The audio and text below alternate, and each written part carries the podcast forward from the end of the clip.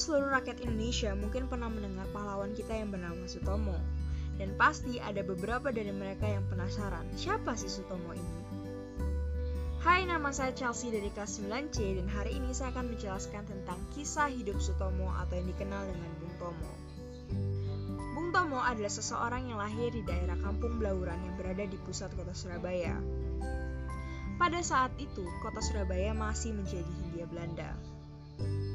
Ayah Bung Tomo adalah pegawai kelas menengah yang mengabdi di pegawai pemerintahan. Jabatan ayahnya adalah staf pribadi di pabrik swasta di bidang impor dan ekspor milik Belanda dan juga menjadi asisten di kantor pelayanan pajak pemerintah.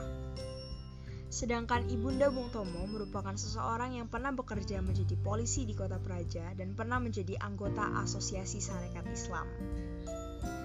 Selain itu, ibundanya juga pernah bekerja untuk perusahaan mesin jahit di bagian distributor lokal.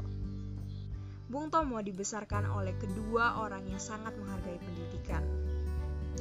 Ibu dan ayahnya sangat menghormati dan menghargai pendidikan.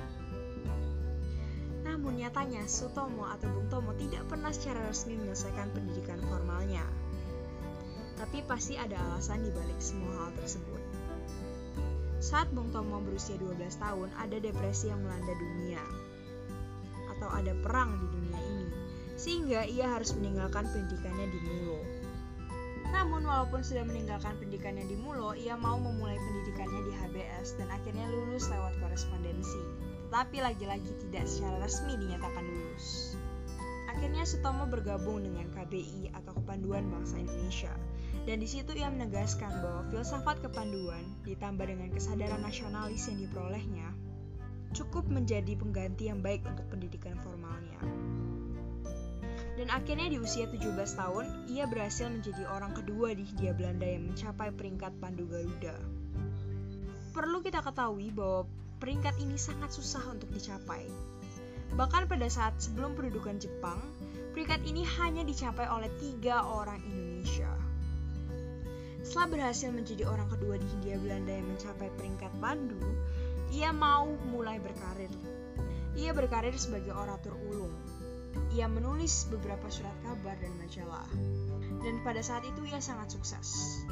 Tulisannya berada di mana-mana.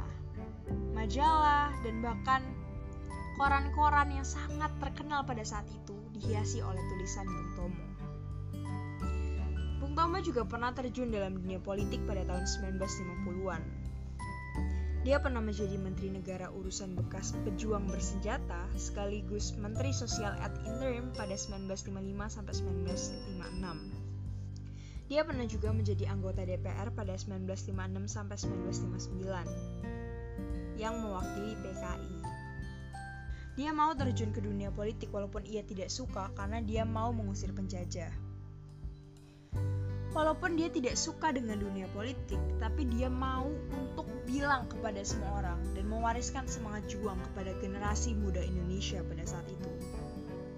Ia berkata kepada generasi muda Indonesia untuk tetap gigih mengusir Belanda ini atau mengusir penjajah yang ada di Indonesia. Bung Tomo juga sempat terjun ke dunia militer. Ia sempat memegang puncak pimpinan Tentara Nasional Indonesia atau TNI walaupun ia tidak pernah mengenyam pendidikan militer secara formal. Bung Tomo juga dikenal dengan pidatonya yang membakar semangat para pemuda Surabaya pada saat itu. Pada saat dia berumur 25 tahun, ia mengorbankan seluruh masa mudanya untuk mengorasikan pidatonya untuk berjuang mempertaruhkan nyawanya demi membela negara Indonesia. Hidup Bung Tomo juga tidak gampang. Pada saat masa remajanya, dan akhirnya dia lebih memilih bekerja daripada sekolah untuk membantu keluarganya. Ia mengorbankan seluruh pendidikannya untuk membantu keluarganya. Dan saya sangat kagum dengan hal tersebut. Seseorang anak kecil berumur 12 tahun rela putus sekolah untuk membantu keluarganya, untuk mencari uang dan pada saat ia dewasa, ia tumbuh menjadi pemuda yang gigih membela Indonesia. Menurut saya dia adalah pahlawan yang sungguh luar biasa. Dia rela mengorbankan masa muda umur 25 tahun demi berorasi, demi membakar semangat para pemuda untuk mengusir penjajah. semangat juang Bung Tomo sangat tinggi. Demi membela negara dia rela melakukan apa pun. Dengan itu, sekarang warga negara Indonesia harus menjaga keutuhan negara Indonesia untuk membayar seluruh hal yang dilakukan Bung Tomo. Kita tidak boleh merusak perjuangan dan semangat yang telah dikorbankan para pejuang kita, salah satunya Bung Tomo. Dan Bung Tomo merupakan seorang pahlawan yang luar biasa yang harus kita contoh untuk sehari-hari, bahwa kita harus berani berani berbicara, berani melakukan tindakan yang baik untuk negeri dan keluarga atau lingkungan kita sendiri. Dengan kisah ini, kita harus tetap gigih untuk melawan seseorang yang mau merusak Indonesia.